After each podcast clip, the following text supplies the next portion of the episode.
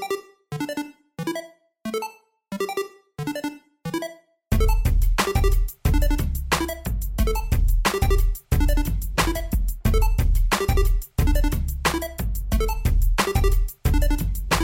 Köszöntöm a hallgatóinkat, egy újabb értágító részhez értünk, és rég nem foglalkoztunk filmes témával, mert ugye általában minden hónapban előveszünk filmeket, azokat beszéljük át kollégáinkkal, illetve barátainkkal. Most annyiban különbözik ez a, ez a mai filmes értágító, hogy van egy meghívott vendégünk, amúgy én Lenkár Péter vagyok, és itt van Kis Lóránt kollégám is. Sziasztok, üdv mindenkinek! És Vaski Sándort hívtuk meg erre a mai podcast beszélgetésre, ő ugye bár újságíró, filmkritikus, de nagyon sok mindennel foglalkozik emellett, erről fogunk többek között beszélni ebben a podcastben. Szervusz Sándor, és örülök, hogy elfogadtad a meghívásunkat.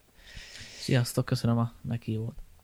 Uh, annyi kerettörténetet, vagy bevezető történetet el kell mondjak a hallgatóknak, hogy én 2018. januárjában Pesten kullogtam, és a hazafele vezető útra próbáltam szerezni valami olvasnivalót, és egy filmvilág került a kezembe, és én igazából onnan ismertelek téged meg, majd utána láncreakció szerűen következtek a, az általatok, vagy általad, de erről majd mondasz részleteket, hogy a podcast sorozatotok, azt is elkezdtem hallgatni, és utána evidens volt, hogy meghívjunk téged a, a, ebbe, a, ebbe a podcastbe. Úgyhogy nyitó kérdés az lenne, hogy hogy kerültél, vagy hogy szeretted meg a filmeket, már ha erre egyáltalán lehet válaszolni, és hogy lettél filmkritikus újságíró? Ja, hát nyilván a film szeretettel kezdődik, hogy az ember gyerekkorában kedveli a, a filmeket. Hát nálam ez hozzájárult a, a, a, a tiltott gyümölcs effektus is, mert hogy a, a szüleim azért a, nem nagyon szerették gyerekkoromban, hogy én fönnmaradok sokáig, 8-9-10 után filmeket nézni, úgyhogy ettől nekem így még, még, jobban kedvem támadt a, filmekre, és nyilván amikor megnyíltak a videótékák, én a 90-es években voltam tinédzser, akkor akkor tényleg eléggé rájártam, meg volt egy olyan szomszédom, akinek ilyen több százas VHS gyűjteménye volt, úgyhogy onnan is csemegéztem. Tehát ha már szóba került a filmvilág, én a filmvilággal nem találkoztam addig, amíg azt hiszem egyetemista nem lettem, tehát addig nekem a, a, a filmes magazinokat a, a cinema jelentette például. Uh-huh. Meg ugye hát internet hiában is azért nem nagyon tudtunk annyira tájékozódni, úgyhogy uh, nyilván a filmes műveltségem is hagyott kívánni valót maga után, úgyhogy uh, hát az egyetemen ismertem meg én is a filmvilágot, érte ott volt egy kurzus a, az első évben, a, az első év folyam alatt egy ilyen kétrészes, nem is tudom hány órából álló kurzusról gyakorlatilag végigmentünk a filmklasszikusoktól, filmklasszikusokon a, a néma filmektől kezdve a, nem tudom, Orson Welles, meg a francia új hullám, meg a modernisták, és akkor, akkor dőlt el, hogy, hogy ez engem komolyabban is érdekel, illetve előtte én még az egyetem előtt egy újságíróiskolában is voltam, ahol ahol ugye szakmai gyakorlatra kell menni mindig a, a, a kurzus végén, és ott egy filmes oldalhoz kerültem, aminek az nem egy filmfórum, de ez már az, azóta nem létezik. Aztán utána az egyetemen volt egy évfolyamtársam, aki a Cinema nevű mozi magazinnak volt a munkatársa, és ő mondta, hogy írja kritikát hozzájuk. Nem tudom hogy ő miből gondolta, hogy erre én képes leszek. Lehet, hogy korábban voltak az, órán ilyen írás gyakorlatok, és akkor ott látta, úgyhogy ott kezdtem el a, foglalkozni ezzel a témával. Mondtad ugye a 90-es évek derekát, mondtad, hogy akkor voltál tínédzser. Melyek voltak azok a filmek, amelyek úgy először beépültek az agyadba, vagy amelyek úgy nagyon megragadtak? Hatással voltak az első rá. élmények ilyen értelemben, igen. igen. Hát ugye én mondtam, hogy nem annyira volt kifinomult az ízlés, illetve nem jutottam hozzá azokhoz a filmekhez, amikhez szerintem most már bárki hozzájutott, úgyhogy ez tényleg ez ilyen nagyon privilegizált helyzet, hogy az embert érdekel egy rendező, akkor letölti, vagy nem tudom, megnézi a Netflixen. Hát ugye ez nem volt, úgyhogy főleg a, nyilván nekem is a, a, a, a és kínálat volt, ami így először bekattant, tehát nyilván a Buzz Spencer filmek, meg a hasonlók, tehát a, a, amit itt nagyon sokszor néztem, az emlékszem a Pusztító volt, az valamiért, a, ugye Stallone féle, az nekem valamiért uh-huh. nagyon, nagyon tetszett, a Cliffhanger is, tehát ezek a, korai klasszikusok, emlékszem talán a, a Kobrát is egyszer valamilyen nyilvános VHS vetítésen láttam. Uh, szóval ez, ezek voltak főleg, tehát nem semmilyen komolyabb uh, filmet nem láttam még. Akkor emlékszem, hogy egyszer megnéztem a nagyítást, ugye az Antonioni fél, félét a, a tévé adta, apámmal néztem, és hangosan elkezdtem méltatlankodni a végén, hogy ez mi ez a hülyeség. Tehát én nagyon nem értettem ennek a lényegét, ennek a, a szerzői filmes dolognak, úgyhogy Hát azt nem mondanám, hogy voltak olyan nagyon-nagyon meghatározó élmények. Ezek, ezek tényleg később jöttek a 20-as éveimben, vagy 20-as éveim elején. A válaszodból kiindulva ezek szerint most már kifinomult az ízlésed? Vagy, hát ez, én... vagy ez hogy alakul ki, vagy... Hát igazából nekem ez a mindenevőség, ez megmaradt. Tehát én, én nem az a típus vagyok, aki azt mondja, hogy, hogy tényleg a, a művészfilmek az igaziak, és akkor, akkor minden más az, az ilyen alantas dolog. Tehát hogy szerintem a filmvilág is ezt képviseli, hogy, uh-huh hogy nincsen, hogy magas művészet, meg alacsony művészet, tehát hogy minden, mindent, mindent lehet fogyasztani, meg mindent lehet értelmezni, meg, meg elemezni. Úgyhogy én minden evőnek mondom magam továbbra is. Szóval egyébként ez kevésbé izgalmas, mint hogy az embernek van egy vonala, mondjuk a Western, és akkor azt mondja, hogy ő Western fanatikus, és tudja sorolni a címeket órákig. Tehát, hogyha engem valaki megkérdez a, nem tudom, a közértbe, hogy mi a kedvenc film, akkor én ugyanúgy leblokkolok, mint a van valami furcsa és megmagyarázhatatlan a főszereplő, nem tudom, láttátok-e a filmet, hogy abban is a visszatérő uh-huh. poén, hogy a, uh-huh. Hogy a filmszakon végzett főhőstől megkérdezik, hogy mi a kedvenc filmje, és ugye ezen annyit gondolkozik, hogy a, már a kérdező elveszíti az érdeklődését, mert ennyire azért nem érdekli őt. Jó, akkor ezt a kérdést azt hiszem húzzuk ki, Lóri, majd jó? jó, de azért megpróbáltam válaszolni. De hogy mondjuk jó, hogy mondod azt, hogy mondjuk nincs egy kifejezett műfaj vagy stílus, amit, amihez visszanyúlsz, vagy visszatérsz akár, de én mondjuk azt csak úgy fel, vagy megkérdezném inkább, mondjuk több, több helyen láttam olyan pólókban szerepeltél, akár újságcikkben, vagy akár YouTube-on is, ahol Mad Max témájú póló van rajtad. Azért ez valamit csak jelenthet, nem? Hát igen, az új Mad Max-et azt nagyon szerettem, meg szeretem is, tehát azt én elég sokszor láttam, úgyhogy... Csak az újat? De nyilván láttam a korábbiakat is, de én az újat, tehát nekem az új volt az a igazán nagy élmény, mert nyilván a, a, az első kettőt azt nem akkor láttam, akkor bemutatták, és mhm, Persze, igen. nyilván az is ugyanolyan forradalmi lehetett, vagy fene tudja annak, aki akkor látta először, de nekem ez a, ez a, az a legújabb, a Fury Road, ez, ez tényleg nagyon tetszett. Egyrészt, mert nekem ez képviseli a mozi élményt, tehát azt a zsigeri élményt, amit az ember a moziban kap. Mert hogy uh-huh. számomra a mozi az egy képi műfaj, egy képi uh, médium, és nagyon sokszor azt látom, hogy a, a átlagembernek, vagy nem tudom, hogy csúnyán hangzik, de hogy a film az egyenlő a történettel. Tehát, hogyha jó a történet, vagy érthető a történet, akkor jó a film meg lehet követni, de szerintem az a szappanopera, aminél a történet a fontos. Tehát a filmnél a kép, kép kell, hogy hason, tehát zsigerileg, és tényleg ez a nagybetűs film, az első perc, az utolsóig akció, és ezért, ezért nagyon kedvelem. Tehát ez, ez, ez, ez felfogadjuk úgy is, mint egy ilyen szerzői filmet. Ha már, ha már kedvenceknél, meg pólóknál tartunk, akkor mesélj meg egy kicsit Nicolas Cage-ről is. Aha. Aha. hát igen, van egy Nicolas Cage-es pólom, és ezt most vettem a Szigyeszi Filmfesztivál, ahogy ilyen műfai filmeket vetítenek, horrorokat főleg, és hát a 90-es években azt hiszem akkor volt ilyen egy ilyen terv, hogy a Nicolas Cage-ből lett volna Superman, és el is készültek ilyen próbafelvételek. Hát aztán ebből nem lehet semmi, de ez, meg, megkaparintottam egy pólót, ami a, Nicolas, ami a Nicolas Cage látható a Superman pózban, úgyhogy szerintem ez, de ez egy ő, fantasztikus igen. film lett volna.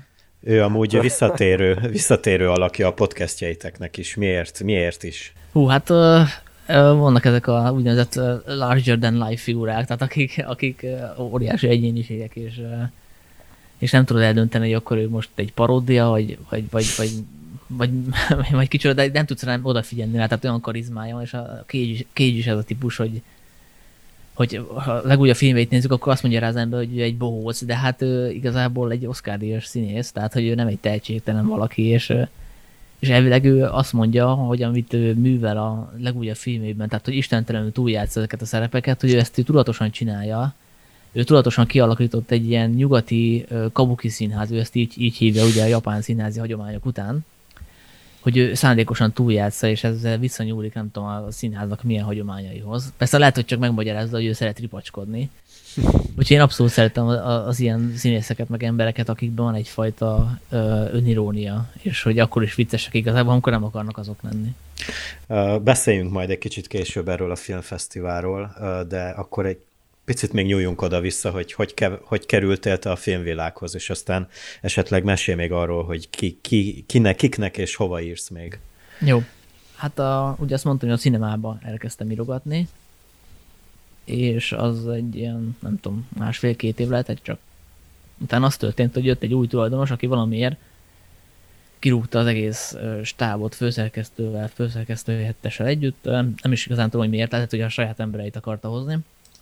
És akkor nyilván az nekem ott befejeződött, viszont a, az egyik szerkesztő az ismerős, ismerőse volt valakinek a, a filmbuban, tehát az a magyar film.hu, aminek akkoriban, ez most a 2000-es évek második fele, nem tudom, 8-9, akkor a Schubert Gustav volt a főszerkesztője, aki ugye emellett a filmvilágnak is a főszerkesztő helyettese is, uh-huh. és akkor ő, ő kérte, hogy javasoljak témákat.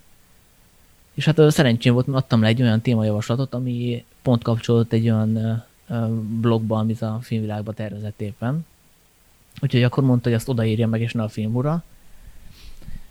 És akkor az annyira jól sikerült, hogy azt mondta, hogy akkor éppen üresedés volt, hogy kellett egy szerkesztő, hogy kerüljek oda, és a, hát az ő elmondása szerint azért gondolt rám, bár hogy a cikk, amit leadtam, abban nem nagyon volt hiba. Mármint így, hogy ilyen, nem tudom, helyesírási, helyesírási hiba. Igen, igen, meg, megértem, hogy is így rendben volt. Tehát, hogy nyilván a szerkesztő, az, a legtöbb szerkesztő az a szembesül, hogy a szerzők egy része azért nem tud vagy helyesen írni, vagy alapvető vagy címet nem tud adni, vagy leadet nem tud írni, nekem meg ez így teljesen ebben volt a cikkem. Mondjuk hozzáteszem, hogy ebben az is benne volt, hogy, hogy mivel ez volt az első ilyen komolyabb uh, cikkem, ami, amiről tudtam, hogy megjelent nyomtatásban, ezért eléggé ráfeküdtem, tehát ezt így uh, ráadási határidő előtt még hajnalban ezen dolgoztam, tehát kihagytam az alvást aznap éjjel. Amit valószínűleg ezért is lett jó, de hát ezt megértem, mert ugye oda kerültem. Nekem mondjuk későbbi kérdésem lett volna az, amit most feltennék, de csak ide bevágnám akkor, hogy te hogyan látod ezt könnyebb mondjuk filmekről vagy filmről írni, mint beszélni, vagy fordítva? Tehát melyik, melyik, melyik könnyebb számodra például filmről írni vagy beszélni? Hát nekem írni könnyebb, persze, mert hát ki tudom törölni a hülyeséget, amit írtam, és újra tudom kezdeni, vagy nem tudom, a utolsó bekezdés az elsőre, első helyére tudom tenni a végén, amikor rájövök, hogy valami nem stimmel. De ezt el tudom képzelni, hogy sokaknak meg a beszéd az, ami, ami, ami izgalmasabb, meg jobban megy. Tehát nekem ez így annyira nem. Tehát azt mindenki, haj, mindenki tudja, aki hallgatja a podcastet, hogy ezért szerintem nem olyan gördülékeny, mint, mint mondjuk az igazi profitnak. De hát egyébként ezért is kezdtünk be, lehet, hogy már ez szó a podcastről, hogy valami újat is kipróbálni, nem uh-huh. csak az írás, mert azért az ember meg tudja unni egy 10-15 év alatt, és kellett valami új inger. Szóval igen, nekem az írás az, az könnyebben megy. Uh-huh. Hogyan történik nálad mondjuk egy filmkritikának a megírása? Tehát mondjuk időben megnézel egy filmet a moziban, aztán mondjuk rágod magadban azt a filmet még egy jó ideig, vagy, vagy bejön a képbe mondjuk a határidő kérdése? Vagy már a film közben fogalmazódnak meg a gondolatai. Uh-huh. Hát az nyilván a határidőtől is függ, meg ugye azt szokták mondani, hogy a határidő a legjobb múzsa, tehát abszolút alá tudom támasztani. tehát, hogyha le kell adni egy cikket, és nagyon hamar, az, az segít. Sőt, azt szoktam észrevenni, hogyha ha nagyon gyorsan írok meg egy cikket, az nem feltétlenül rosszabb, mint hogyha rágódom rajta napokig. Nos, ettől függetlenül azért nyilván, hogyha van egy ilyen egyhetes határidő, akkor általában nem szoktam megírni már mondjuk a film a megtekintésnek napján, hanem akkor megvárom azt a megfelelő időszakot, de nyilván azért jobb ezen túlesni. Hát, hát van, amikor már menet közben is tudok rajta gondolkozni, ugye vannak ezek a nagyon lassú minimalista filmek, ezek a szerzői dolgok, ahol túl sok minden egyébként nem történik. Tehát azt látjuk, hogy egy ember megy gyalogol nagyon sokáig, akkor közben az ember tud agyalni, hogy ez most mit jelenthet, erre, ez, erre mi szükség volt. A legutóbb a Bárány című film volt ilyen egyébként, hogy kijöttem a moziból, és így meg volt a fejemben, hogy körülbelül mi, mi ez, miről szól az a film, és hogy mit, mit akarok írni.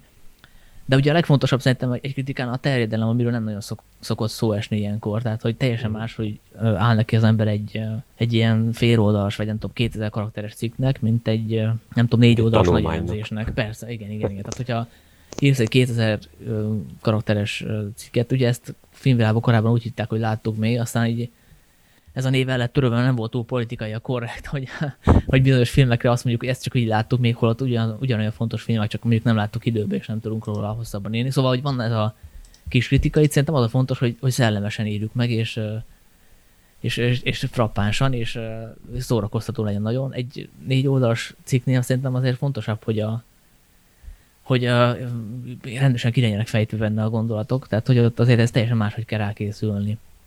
Egyébként nálam a legfontosabb alapszabály, hogy a, az első mondat azért az, az ilyen blikfangos legyen, tehát hogy arra odafigyeljen az ember, egy ilyen közhelyel kezdődjön. Meg azt szoktam észrevenni, hogy az utolsó, uh, utolsó mondat általában visszautalok a felütésre, tehát ez is egy ilyen, ami nem, nem szándékosan jött, de így, így alakul általában, hogy valahogy mindig lekerekítem.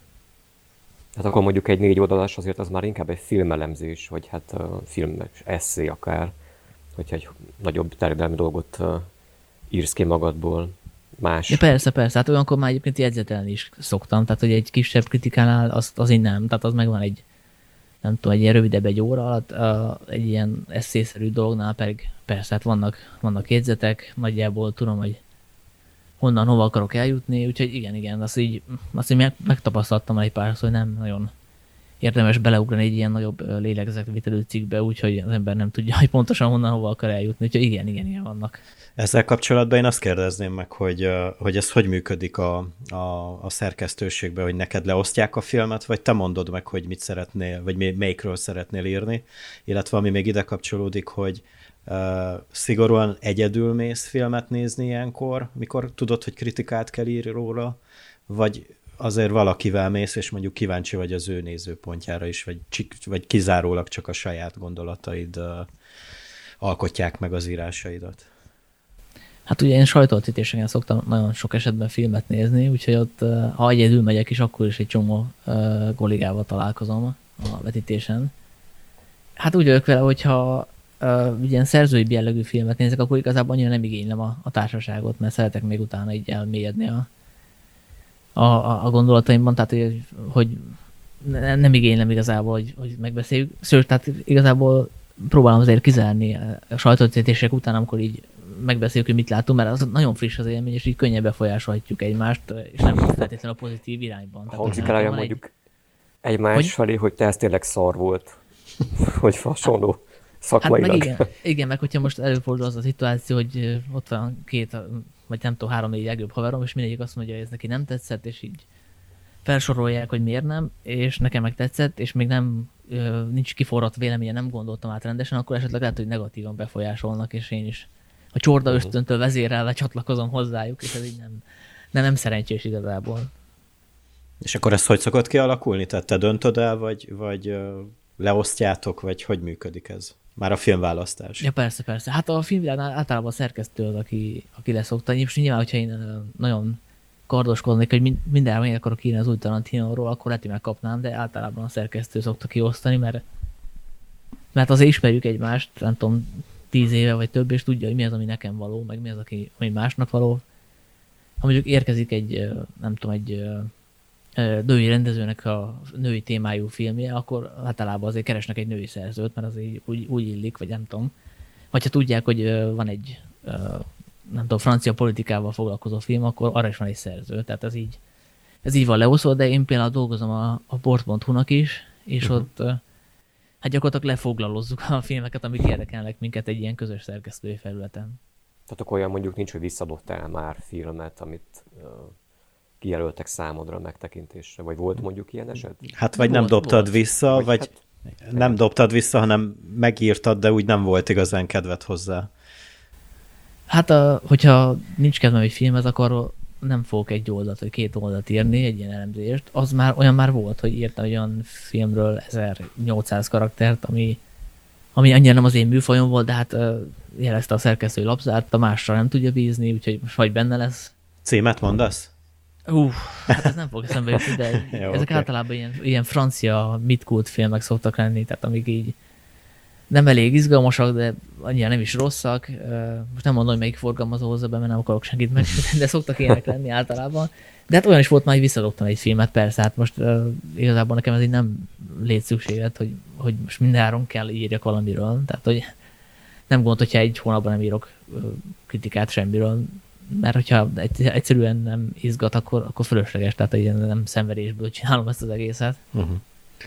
Mi volt most az utóbbi? Hát mondjuk nem egy évet kérdezek, hanem kettőt, hogy akkor kikerüljem a melyik a kedvenc filmet kérdést, amiről korábban szó volt, akkor mi, mi volt az elmúlt két évben az a film, ami a legnagyobb hatással volt rád, ha most így kapsz egy két-három másodperces gondolkodási Aha, hú, nyitom a letterboxdomat, mert hogy ott szoktam ott szoktam, uh, hát jó kérdés. Um, Amúgy, amíg gondolkozol, akkor elmondom ezt a Letterboxot, tőletek hallottam én is, és azóta előszeretettel használom, és nagyon sokat segít a, Nekem mindig az a gondom, hogy, hogy ugyancsak a, a korábban említett téma, hogy megkérdezi egy baráti társaságban valaki, hogy mit láttam mostanában, és effektív uh, hirtelen... Érzetben. Így van, így van, és akkor nagyon, nagyon hasznos ez, a, ez az applikáció, hogy így vissza tudom uh, nézni, hogy akkor milyen, milyen jobb filmet uh, ajánlhatok az ismerősöknek, barátoknak, úgyhogy igen. Igen, meg hát az egy közösségi oldal igazából. Tehát, igen.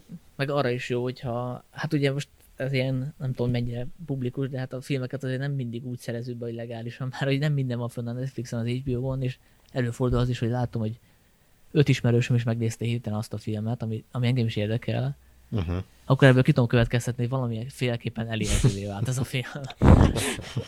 Leesett a kamionról. Igen, igen, pontosan.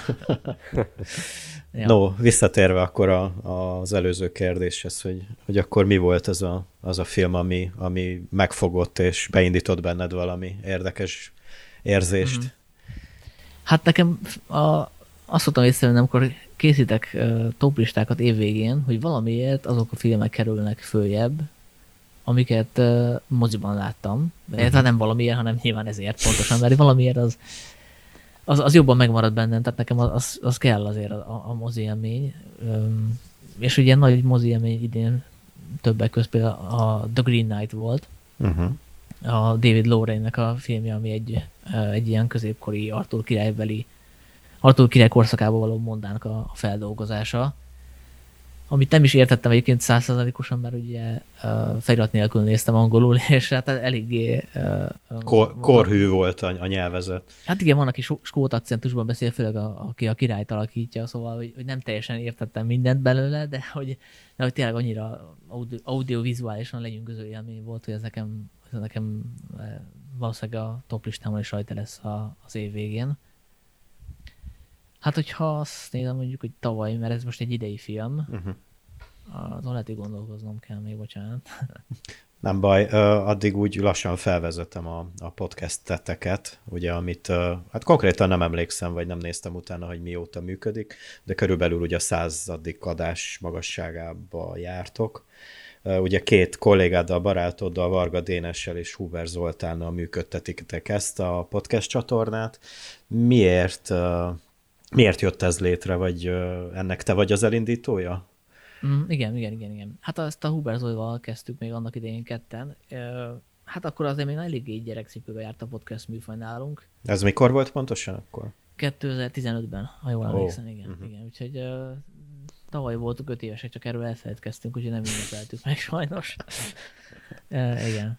igen. De, de ez amúgy jellemző rátok, nem? Hogy így tehát, hogy, hogy, hát, hogy a megjelenési ö, időszakok is úgy, tehát, hogy nem feltétlenül ragaszkodtok a pontossághoz. Ja, hát ez most az utóbbi időben igaz, meg hát az elején ez tényleg az volt, hogy hát hogy akkor tényleg, amikor volt ihlet, meg volt kedvű, meg össze tudtunk jönni, akkor, akkor kijöttünk egy adással, aztán hát mióta ugye gyakorlatilag mindenkinek van podcastja, aki él és mozog, azóta ügyelni kell rá, hogy eh, legyen valami rendszeresség, mert a podcastelésnek uh-huh. szerintem az egyik első számú szabálya, hogy ki tudja a, hallgató számítani, hogy mikor, mikor jön a következő adás, úgyhogy egy ilyen, nem tudom, másfél-két éve már ilyen kéthetes rendszerhez próbálunk ragaszkodni, ami ez a, most a nyáron nem sikerült, de, de ezt próbáljuk azért tartani. Az elején tényleg az volt, hogy, eh, hogy, eh, hogy tényleg ilyen adhok jellegű volt, illetve rendes technika sem volt még, tehát egy ilyen diktafonnal vettük fel az első pár adást a, az Olival ketten, és aztán valahogy a Dénes csatlakozott, nem is tudom, hogy ez hogy történt, valószínűleg ő, ő ilyen beugrónak indult az elején, aztán láttuk, hogy működik ez a, ez a dinamika, és azóta hárman, hárman csináljuk, és szerintem azóta is látszik, hogy ez a, ez a jó recept, amikor így hárman, hárman csináljuk, mert nem tudom, valamiért én ezt hallgatok olyan podcasteket is, ahol ketten vannak csak, sőt olyan is van, ahol egy, egyedül valaki magyaráz, és nekem ezek valahogy annyira nem működnek, tehát ez a, ez, ez a dinamikához kell a három ember. Valahogy én azt, azt szűrtem le az évek során. Hogy uh, építetek fel a műsorokat, mert mint a podcast műsorokat? Mi szerint választotok filmeket? Vagy ki dönti ezt el? Ki, kinek van a végső szava? Vagy hogy, hogy képzeljük ezt el? A, jó, miatt még ebbe belemegyek, csak annyit, hogy még visszacsatol vagy a kezdetekhez, hogy tényleg a kezdetben azért benne volt az is ebben a podcast indításban, hogy ez így egyszerű, mint megélni egy kritikát, mert leteszünk egy mikrofont, uh-huh. egy diktafont, és mi mondjuk.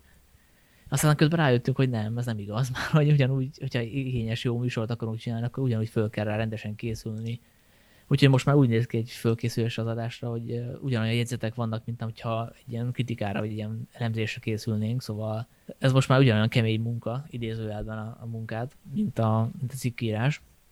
Hát a film válogatás az úgy történik, hogy azért próbáljuk, próbáljuk arról, azokról a filmekről beszélni, ami, ami bennünket érdekel, tehát hogy hogy csak azért nem beszélünk egy filmről, mert mondjuk azt, azt mondjuk sokan szeretik, hanem a legfőbb szempont, hogy mi is szeressük, meg érdekelje bennünket. Nem muszáj olyan filmekről beszélni, csak amik, amik így pozitívak, meg, meg jók, tehát uh-huh. uh, nyilván az nem egy szempont, de az, hogy érdekelje minket, az igen, mert hogyha mondjuk most is készülünk egy adásra, ahol hiszem öt filmről fogunk beszélni, hogyha öt filmet, filmet muszájból kell megnézni egy adásra felkészülésként, az nem olyan jó, tehát hogy az, abban nekünk semmi élvezet nincsen. De azért igyekszünk az utóbbi időben azért arra is figyelni, hogy hogy mondjuk ne csak blockbusterek legyenek, hanem azért legyenek mondjuk magyar filmek is. Bána, hogy ugye most ősszel, szeptembertől, azt hiszem novemberi vagy decemberi minden héten kijön egy, egy magyar film.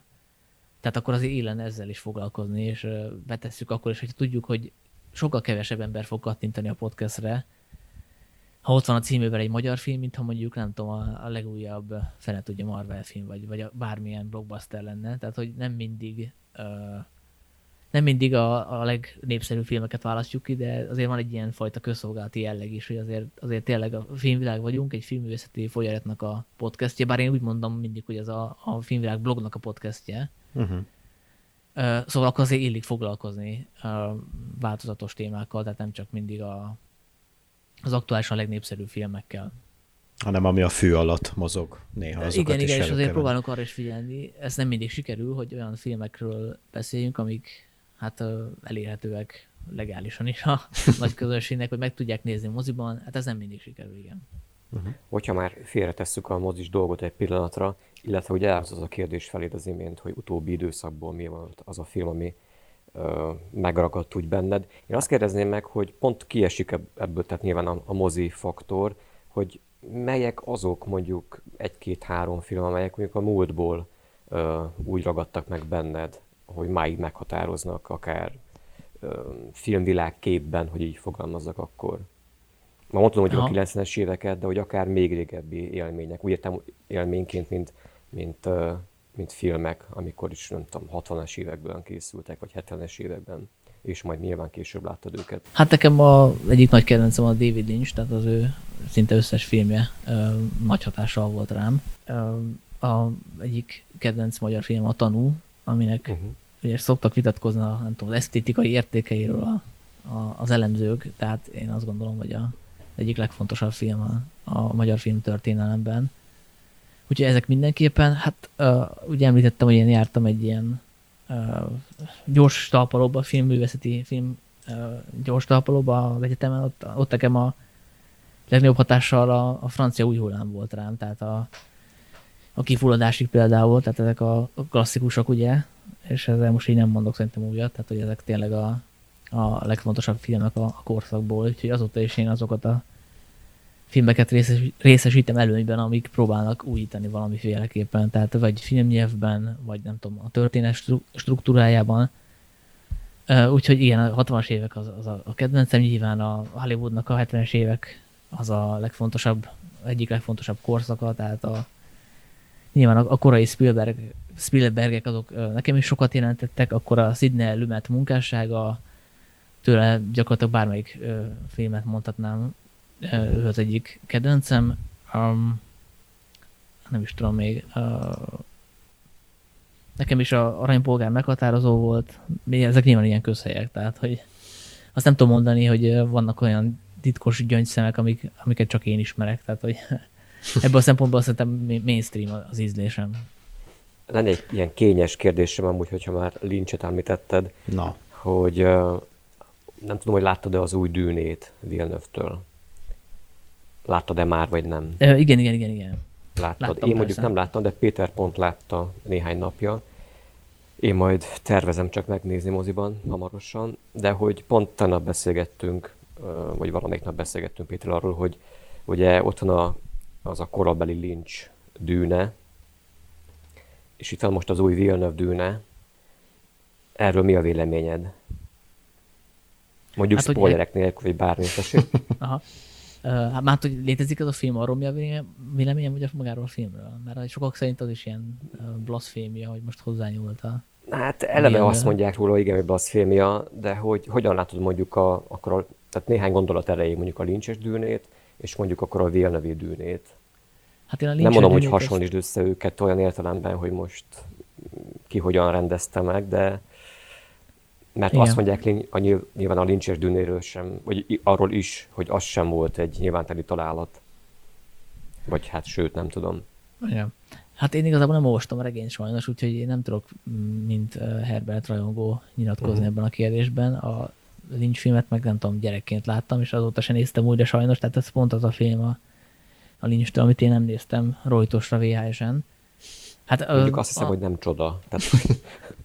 Hát azt tudom, hogy nem, sokat, nem sok mindent tudtam vele kezdeni, amikor először láttam gyerekként, de, de hát nekem a vizualitás az lenyűgözött, úgyhogy most nyilván erről a kérdésről azt tudna nyilatkozni, akinek nagy kedvenc a regény, és össze tudja hasonlítani a két filmet. Én azt tudom, hogy a Villeneuve ő azt nyilatkozta, hogy nem tudom, évtizedek óta el akar ezt a filmet készíteni, és hogy még a, az érkezést, meg a szányos fejvadásznak a új verzióját is kvázi azért készítette el, hogy felkészítse magát erre a feladatra. Uh-huh. Tehát, hogy én, én, én azt nem vonom kétségbe, hogy ő, hogy ő tényleg szerelmes ebbe a világba, meg hogy ezt hülyen akarta, a regényhez hülyen akarta a vászonra ábonni, és ez nem csak egyfajta ilyen, hát nem csak arról szólt, hogy akkor téma hiányból szenvedett, és akkor keresett egy olyan egy olyan alapregényt, amit, amit nagyon sokan ismernek, és amivel biztos sikeres lesz. Tehát, hogy, hogy ez szerintem ez szerintem nem, nem, nem állja meg a helyét ez a vád.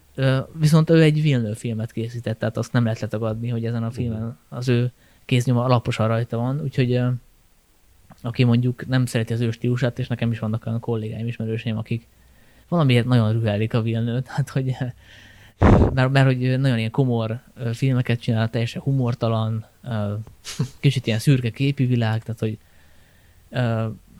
azt lehet mondani, hogy ilyen túlzottan tele van érzelmekkel, tehát ebből a szempontból egy picit a, a Nolanhez hasonlítható, hogy ő is mindig uh-huh. megkapja azt a kritikát, hogy túlságosan érzelemmentesek a filmei, szóval ő egy ilyen hogy, hogy ilyen szerző, aki, aki a dűnét is ilyen szerzői vízióként hozta létre, és nekem ez igazából uh, tetszett a De nem moziban, tudom, mint ilyen látványosság. Azt nem tudom, hogy mennyire tetszett volna, ha itthon nézem a kisképernyőn. Uh-huh. Mondjuk érdekes, amit mondasz Nolan és Villeneuve kapcsán, az, ez a fajta úgymond kvázi ért, érzelemmentesség, de hát nem kell mindig az embernek az érzelmeket az arcába tolják a moziban, hanem azért, hogyha gond, elgondolkodik rajta, akkor ugye ott vannak alatta a mély érzelmek, vagy a mély motivációk. Most csak úgy eszembe jutnak dolgok a, akár az ébredés kapcsán, vagy az érkezés kapcsán, bocsánat, vagy a, vagy a, az új fejvadász kapcsán, szóval na mindegy, ez csak az én zárójelem volt hirtelen. Amúgy köszönöm a válaszodat ezzel kapcsolatban. Akkor én is elmondom, mert én nagyon sokat hezitáltam, hogy a mozi előtt nézzem-e meg a Lynch verziót, vagy, uh-huh. vagy mi legyen, és uh, úgy döntöttem, hogy nem nézem meg, hanem másnap néztem meg, és uh, nagyon furcsa élmény volt, mert igazából Na nem tudom, természetesen nem ugyanazt a filmet láttam, mert óriási különbség van a kettő között, de, de azért nagyon furcsa, hogy így 37 év differenciával milyen más, más filmet kapsz, vagy más filmet látsz. És nem technikai értelemben érted, gondolom. Hát nem... abban is, hát abban pláne, jó, de hogy jó, így... de hát azt, azt nem szabad összehasonlítani. Persze, persze, persze, persze. Szóval érdekes élmény volt ez így egy napon belül látni a két Dűne verziót. Hát ugye az egyik az fél, fél verzió, tehát a, igen, igen, a Villeneuve film az, az véget ér a féltávnál, úgyhogy ezért sem néztem még újra a lincset, mert ugye az egy teljes sztori, uh-huh. és én már nem emlékszem az alapsztorira, és úgy voltam vele, hogy én úgy szeretnék beülni a, a, a filmre, mint hogyha semmit nem tudnék erről a világról, és uh, nem akarom, hogy elspoilerezze a Lynch film. Pontosan így, így, így voltam én, és nekem is ilyen gyerekkori emlékeim vannak a, a Lynch verzióból, de azt kb. úgy néztem, hogy nem akartam nézni, vagy nem tudtam, hogy mit nézek, úgyhogy, úgyhogy nekem se volt sztorim. No, hát haladjunk akkor esetleg. Én megkérdezném azt is akkor, amit mondjuk Péter említette már a futball blog uh-huh. témát, de én látok olyat is mondjuk, hogy amatőr fotós is vagy, vagy hát magadat így, legalábbis így definiáltad valahol, valamikor. Uh-huh. Igen, jó, jól lenyomoztatok, igen. hát van itt ez az internet, aztán igen, tudod. Igen. Mit kell Azt, tudnunk rólad akkor igen. fotósként? Hát uh, szeretek fotózni, ennyi igazából. Hát az úgy alakult ki, hogy azért, hogy, hogy ezért az hozzátartozik a témához, hogy a, hogy a filmkritikából nem uh, mindig tudtam, vagy nem mindig uh, lehet megélni uh, főállásban, tehát hogy egy időben uh, én egy önkormányzati, vagy, hát, egy városi lapnál dolgoztam, mint korrektor, és mint, mint közösségi média felület kezelő, és ennél a lapnál volt egy, tehát most is van egy főállású fotós, illetve több ilyen külsős is.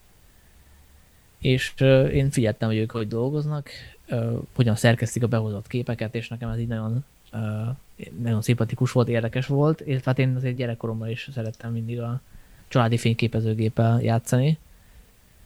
Csak hát ugye az nem olyan színvonalú volt, mint ezek a mai profi gépek. Úgyhogy én is elkezdtem először hobbiból fotózni, aztán előfordult az is, hogy, hogy tényleg rám is bízták, hogy akkor menjek és fotózzam le ezt az eseményt, nem tudom, átadnak valamit, vagy, vagy ugye koncertek is vannak egy ilyen önkormányzati cégnél, tehát hogy vannak fellépők rendesen, és események, sok emberrel, úgyhogy az, az tök jó volt, hogy ki tudna próbálni magam különféle területeken, tehát koncertfotózástól kezdve, ilyen át, hétköznapi szituációk lefotózásánál, úgyhogy ezt továbbra is nekem ez egy hobbi, megmaradt hobbinak, úgyhogy viszem nagyon sok helyre magammal a gépemet, és azóta azért már az is előfordult, hogy például a, a Vargadines kolléga kérésére például fotóztam interjú alanyokat is, ugye, amikor éppen nem ért rá a filmónak a, az aktuális fotós, uh-huh. akkor beugrottam én, illetve nem volt, nem volt jelen mondjuk a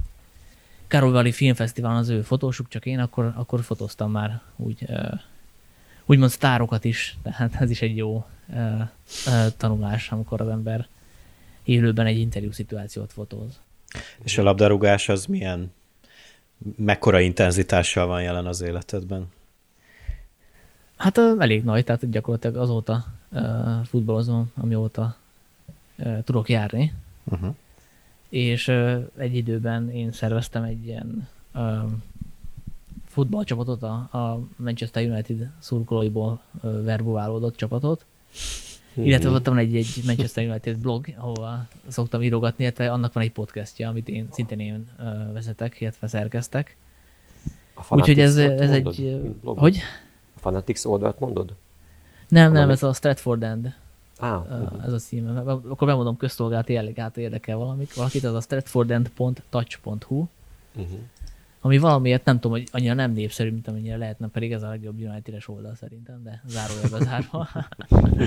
És ezt mind elfogultság nélkül mondod, de ugye? Minden elfogultság nélkül. Uh-huh. Olyan nagy konkurencia nincsen, hogy egymás közt vagyunk, tehát hogy uh-huh. a, a, a, többi oldal azért általában híreket közül, amiket lefordít a külföldi oldalakról, azért mi szoktunk elemzéseket, meg ilyen szubjektív írásokat is közölni, már-már ilyen szép irodalmi jellegű helyenként némelyik. Úgyhogy igen.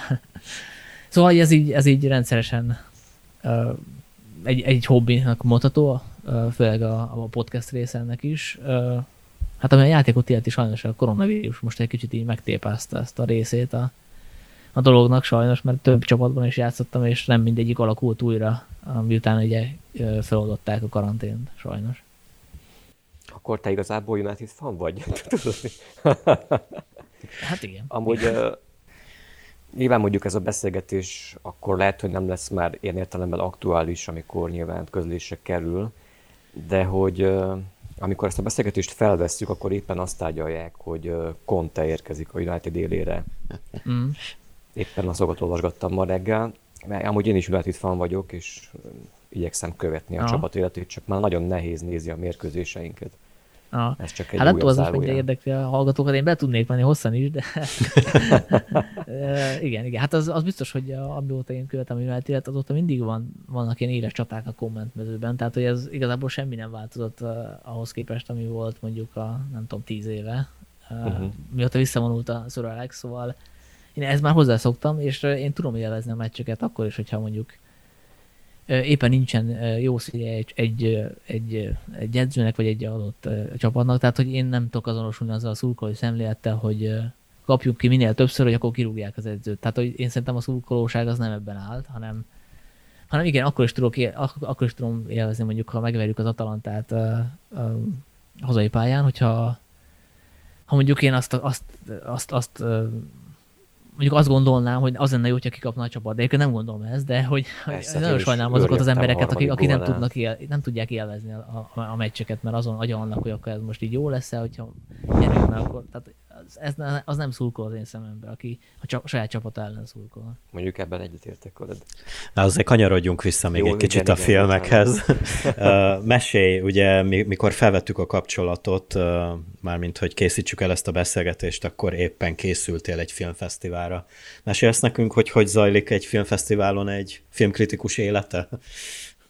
Hát nem csak játék és mese, tehát ha valaki azt gondolja, hogy ez ilyen um, nyaralás, uh, hát részben az is tud lenni, hogy az ember úgy szervezi meg a programját, de sok esetben azért tehát ugy, ugyanolyan megterhelő lett, mint mondjuk egy egyhetes szigetfesztivál, ugye, ahol koncertek vannak, meg az ember jól érzi magát, meg, meg elég sokat iszik, de közben elfárad a végére. Ugye én most Szigyezben voltam, ami Katalóniában van, Barcelonában egy Barcelonától 30 percre egy ilyen kisváros, ahol műfai filmeket vetítenek, de például voltam idén Károlyvariban is, ugye, ami egy alkategóriás fesztivál Csehországban, és uh-huh. hát az előbbi, mert a Károlyvari beli fesztivál az egy picit jobban hasonlít a hagyományos fesztivál élményre, és az azt jelenti, hogy ö, ugye reggeltől estig vannak a filmek, nem úgy, mint mondjuk a Cinefesten a, a Miskolci Fesztivál, általában délután kezdenek a vetítések, szóval itt reggeltől estig vannak a vetítések, és hogyha az ember képbe akar lenni a fesztivál filmeket illetően, akkor előfordul, hogy vannak olyan filmek, amiket csak egy reggel 9-kor tud megnézni, Hát ami ugye azt jelenti, hogy előző este, ha nem fekszik le időben, akkor eléggé hát akkor, akkor fáradt lesz, és így általában nem fekszik le az ember a fesztiválokon este tízkor, mert hogy még sokszor éjfélkor is vannak vetítések, meg ugye elmegyünk a kollégákkal, haverokkal sörözni, stb. stb. Úgyhogy hát eléggé megterhelő, sőt, hát sok esetben úgy működik a jegyfoglalási rendszer, hogy a másnapi helyeket azt a telefonos applikációban előző nap reggel héttől lehet lefoglalni. Tehát, hogyha van egy olyan film, amire mindenképpen beszeretnél jutni, akkor, akkor lehet, hogy föl kell kelned reggel hétkor, uh-huh. hogy, a, hogy a telefonon szépen be tud x hogy te arra mennél. De nekem például ez volt most a, a Galilei Fesztiválon a, a, a, The Green Knight, ugye, ami, ami ugye nem került nálunk Magyarországon moziba, és azt én mindenképpen nagy vásznon szerettem volna, lé, volna látni, úgyhogy hát nem volt más lehetőség, mint hogy erre fölkelni hajnalok hajnalán, hogy, hogy, hogy be tudjak jutni erre a filmre. És ez volt egyébként Szigyezben is, hogy ott is vannak reggel 8 órakor, 8.30-kor kezdődő vetítések is, és sokszor azért kénytelen voltam arra is elmenni, mert máshogy nem tudtam megnézni az adott filmet, úgyhogy hát az általában filmnézéssel telnek ezek a fesztiválok, és az ember próbálja kisakkozni, hogy mikor tudok pihenni, mikor van idő ebédszünetre, hogy hogyan nem ütik egymást a vetítések. Aztán Csak... nyilván egy idő után az ember azt mondja, hogy oké, okay, azért kell idő a feltöltődésre, és akkor bejutok olyan napot, ahol mondjuk csak idézőjelben három filmet nézek meg. Ez hány százalékba kikapcsolódás, és hány százalékba munka? Uh, hát én nyilván szeretek filmeket nézni, úgyhogy nekem azért ez, nem tudom, 70 százalékban azért szórakozás nyilván. Uh-huh. Uh, meg hát ez, én azt már nem csinálom, amit ö, ifjú koromban, ugye nem tudom, 15 éve vagy 10 éve, hogy, hogy, hogy reggeltől estig filmeket nézek, mert volt azért arra is példa, hogy egyszer Udinében, ahol a távol-keleti filmeket szemlézik, reggel, aztán reggel nyolckor beültem egy filmre, és aztán két óránként néztem a filmeket, és aztán még éjfélkor is volt egy, és akkor így kijött aztán nyolc film egy nap. Hát, ez egy rekorddöntésnek jó, de most már tényleg azt csinálom, hogy ha, ha fél óra nem köt le a film, akkor kijövök róla, mert tényleg rövid az élet ehhez. De itt ilyenkor mondjuk helyben már írsz is például a filmekről? Tehát mondjuk egy fesztivál időszaka alatt, vagy nincs hát, hogyha mondjuk a filmrágnak írok, vagy idő? A filmrágnak írok, akkor általában ilyen fesztivál beszámolt, és azt a, film, a uh-huh. fesztivál után, de most például a, a port.hu-ra írtam meg a, a Halloween Kills, ugye ez a mi is a magyar cím, Gyilkos Halloween? Um, uh-huh. Va- va- valami hasonló, igen. Igen, ami, ami ezen a héten került a magyar moziba, de én ugye láttam két héttel korábban, és akkor az érdekes volt, hogy vagy hát úgy tűnt, hogy van értelme uh-huh. írni róla két héttel a magyar premier előtt, már hogy ott levetítették, úgyhogy azt így megértem gyorsan ott a helyszínen, egy ilyen kis laptopon. Nekem ez inkább ilyen felvetésem, kérdésem kategória lenne, hogy mondtad, hogy a reggel néztetek, vagy reggel is nézel mondjuk filmeket, hogyha egy ilyen fesztiválon vagy, de mondjuk bennem valahogy mindig az a dolog alakult ki, vagy nem tudom, valahogy valami miatt így alakult nyilván, hogy nem tudok, vagy ha tudnék is, nem tudok reggel filmet nézni, vagy előtti órákban. Ha szabadságon vagyok, akkor azért nem, ha szabad napon van éppen azért nem. De hát tehát ez, ez valahogy az emberekben így automatikusan kialakul, vagy nyilván mondjuk azért nem néznek reggelente filmeket, mert munkában vannak, mondjuk ez egy lehetőség, de ha mondjuk szabadságon is vagyok, akkor sem tudok reggel filmet nézni. Tehát ez valahogy egy ilyen idegen elem. Lehet, hogy ez ilyen szociális tabu, nem? Mint a, mint a, Milyen? Mint a, hát egy ilyen szociális tabu, hogy, hogy gyerekek az ember megtanult, hogy előbb van a munka, aztán a szórakozás, lehet. és akkor, hogyha előtte kell, reggel kell szórakozni, az olyan, mint hogyha, mit tudom én, reggel kezdeni ilyen bűnözél, nem? Igen. Bűncselekmény követsz Igen, mint hogyha egy ilyen felesre indítanád a napot, szóval. Igen. Nekem is valamilyen hasonlat jutott eszembe, igen. igen.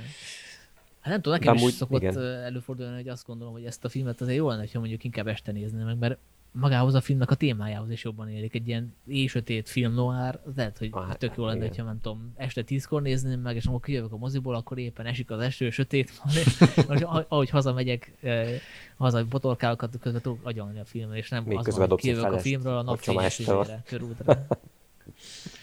De hogy akkor, reggele, akkor reggelente ezek szerint nézhetnénk egy ilyen romantikus vígjátékot, napsütéses dolgot, nem? Vagy valami hasonló. Hát valami vígjátékot, igen, igen, igen, igen, igen.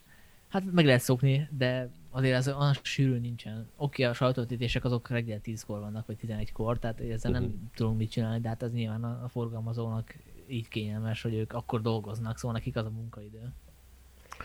Ja. Ott egy... nagyobb problémát, lát, nagyobb problémát látok én inkább abban, hogy a, hogy az ember az a kérdés, hogy fel tudja dolgozni ezeket az élményeket. Tehát, hogy nem oltják ki ezek a filmek egymást. Tehát, hogyha uh-huh. én látok egy, tehát, hogy a daráló egy, egy remek művet, igen, tehát, hogy látok egy remek művet egy nap, az nekem igazából bőven elég lenne, csak úgy előre nem tudom, hogy ezek egy remek művek lesznek de hogyha mondjuk megnézek három olyan filmet, ami esélyesen bekerül majd az évvégi toplistámba, akkor nem tudom, hogy, hogy tudom-e élvezni Uh-huh. Vagy hogy elég mélyen belém tud ívódni, hogyha én kijövök arról a filmről, és fél óra múlva megyek be a másikba. És ez ugye filmfesztiválkon el szokott az is fordulni, hogy, hogy mondjuk egy Cannes fesztivál, ami azt hiszem tíznapos, hogy amikor az utolsó napon levetítenek egy filmet, akkor az nem kap olyan ö, visszhangot, amit esetleg megérdemelne. Mert már nagyon fáradtak a kritikusok, ö, nincs olyan türelmük egy ilyen lassú filmhez, és ekkor szokott előfordulni az, hogy méltatlanul lehúznak egy filmet, ö, és ilyen egyöntetűen eltűnik a, a,